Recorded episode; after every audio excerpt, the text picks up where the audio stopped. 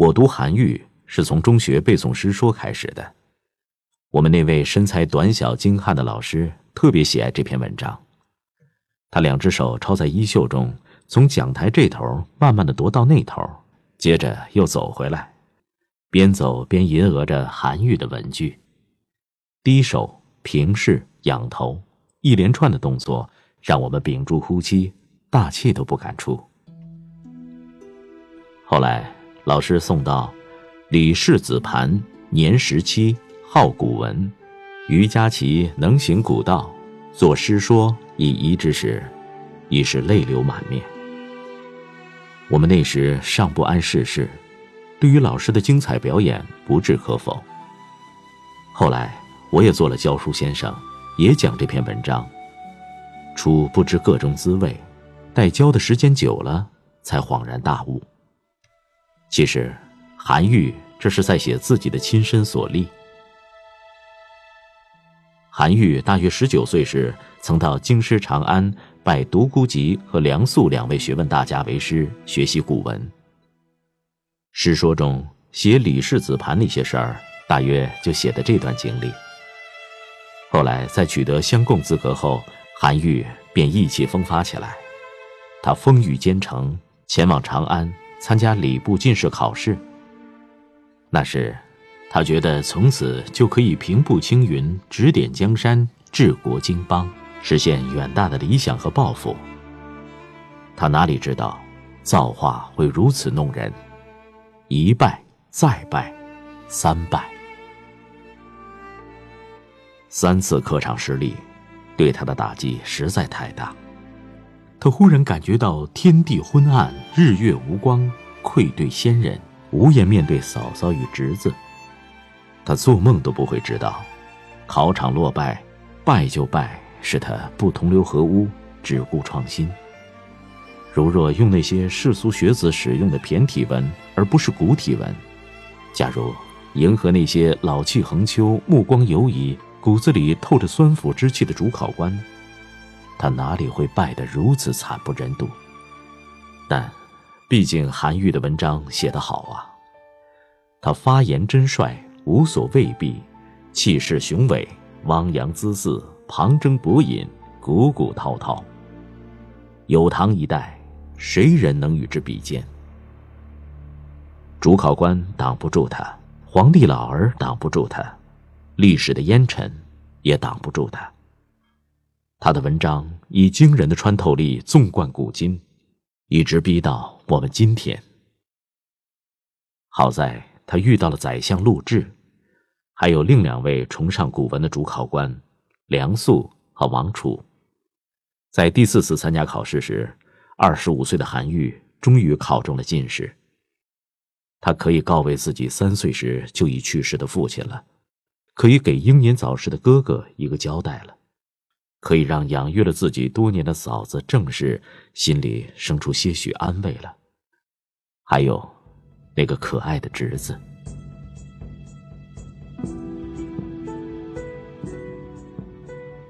韩愈的内心有一团火在熊熊燃烧。那是一种在生命苦难中磨砺出的执着精神。他崇尚儒家之道，尊奉孔子的“明知不可为而为之”的信条。他没有被与生俱来的苦难所打倒。无论在什么境遇下，他都会坚强的站起来，站得笔直如青松，站成一座丰碑的模样。然而，韩愈似乎高兴的早了点儿，考中进士只不过是拿到了走上仕途的一块敲门砖。要想步入官场，稳稳当当的实现梦想，还必须参加吏部的全选。接下来。他理所当然地混迹在其他进士的洪流中去做这件让他失魂落魄的事儿，又是三次失败。那个博学红词科考试好像总是和他开些冰冷的玩笑，若即若离，只可远观，不可亵玩。怎么说呢？考到最后，他的命运中还是那四个字：造化弄人。这期间，嫂子正式去世，他的心情如被冰霜，悄悄返回河阳，守丧五月之后，背着行囊，继续去寻找梦想。他始终想不通，这到底是为什么？在给宰相三次上书均得不到回复的情况下，他的心情绝望到了极点。生命的火焰几乎就要熄灭，他带着沮丧的心情，在一个冰冷的早晨离开了长安，去寻找另外的人生之路。前方路途茫茫。五年后。当他再次回到长安，第四次参加吏部考试，这一次，三十四岁的韩愈终于通过了选拔，从此，压在他心头的那块巨石可以卸下了。在韩愈的仕途人生中，有一件对他影响颇为深远的大事，我们不得不提，那就是劝谏韩宪宗迎娶佛骨。这一年离他去世还有六年。在唐代，信奉佛教达到了顶峰，唐高祖就曾在京师聚集高僧，到了太宗即位，也度僧三千人，建寺立庙，重行易经。即便韩愈所处的中唐，信佛之风有增无减。唐宪宗本是信佛之人，于是，在公元八百一十九年正月，干脆。借迎佛骨之名，在长安掀起了一股信佛的狂潮。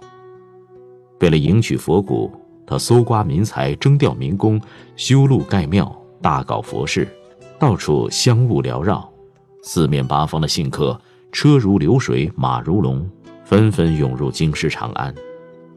一时间，朝堂上下极力奉贺者推波助澜，奸邪佞臣随波逐流。那些正直的大臣噤若寒蝉，三缄其口。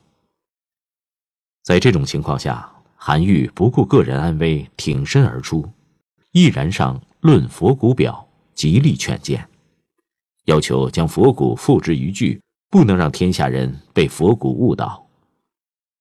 一时激起千层浪，那个昏庸无道的唐宪宗哪里能分辨出是非曲直？只见他龙颜大怒，拍案而起，喝令处死文章大家韩愈。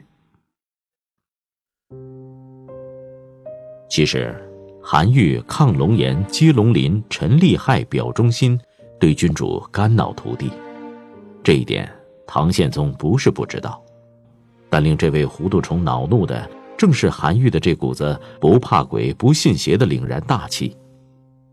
作为一君之主。他需要的是俯首帖耳，需要的是唯命是从。你韩愈是什么？竟敢如此大胆，还竟然说人主信佛会畏促寿短。好在这位昏君还能掂量出臣子的分量。那时的韩愈已今非昔比，他的声望正如日中天，每一文出，洛阳纸贵，天下竞相传阅诵读。杀了这样一位当世文学奇才，肯定会落得个千古骂名。冷静下来的唐宪宗顺水推舟，一看到裴度、崔群乃至皇亲国戚的劝谏抒情，很快就吸了雷霆大怒，将韩愈贬为潮州刺史了之。伤感的韩愈打点行装，从此开始了又一段人生征程。这次骚变对韩愈的重创是显而易见的，在他被押送出京不久，家眷也随之被赶出长安，年仅十二岁的小女儿就这样无辜的惨死在驿道旁。韩愈闻之，心灰意冷，几欲自尽。路过蓝关，侄儿前来探望，叔侄二人抱头痛哭。忧伤之余，他挥毫写下了。一封朝奏九重天，西贬潮州路八千。欲为圣明除弊事，肯将衰朽惜残年。云横秦岭家何在？雪拥蓝关马不前。知汝远来应有意，好收五谷丈江边。父母走了，兄嫂走了，自己又遭受如此境遇。敢问苍天，为何如此不公？好在韩愈生命中那团火焰并没有熄灭，他敢于站出来力荐皇帝，拒迎佛骨，不正是这种不屈不挠、百折不回的精神在支撑着吗？世事艰难，甚至将人逼至万劫不复，不正能衡量出一个人的高贵品格吗？你看，接下来的韩愈在潮州、在元州、在镇州，他走得多么从容大度，多么心神气定。韩愈被尊为唐宋八大家之首，他有文章巨公和百代文宗之名，就连晚唐的杜牧。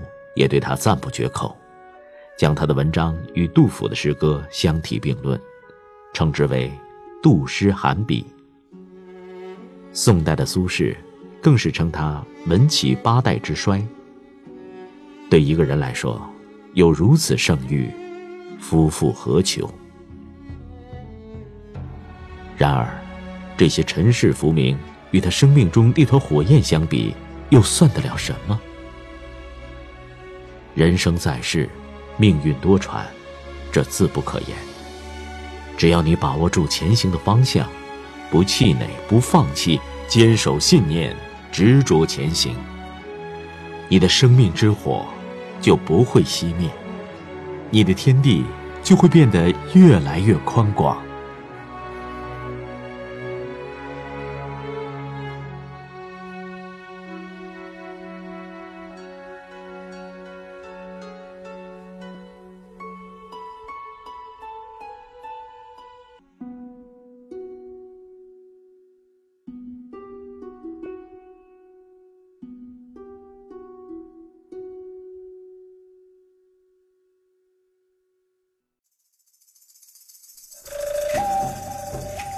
各位亲爱的朋友，欢迎搜索公众号“拿铁磨牙时刻”，那里有更多治愈系节目，帮助你利用每一次等车、等人、等外卖的碎片时间，不喂食鸡汤，只为强大的内心充电。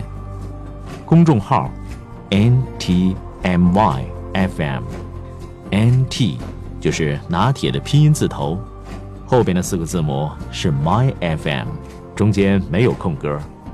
输入中文六个字。拿铁磨牙时刻，认准蓝色咖啡杯标识，欢迎你的加入。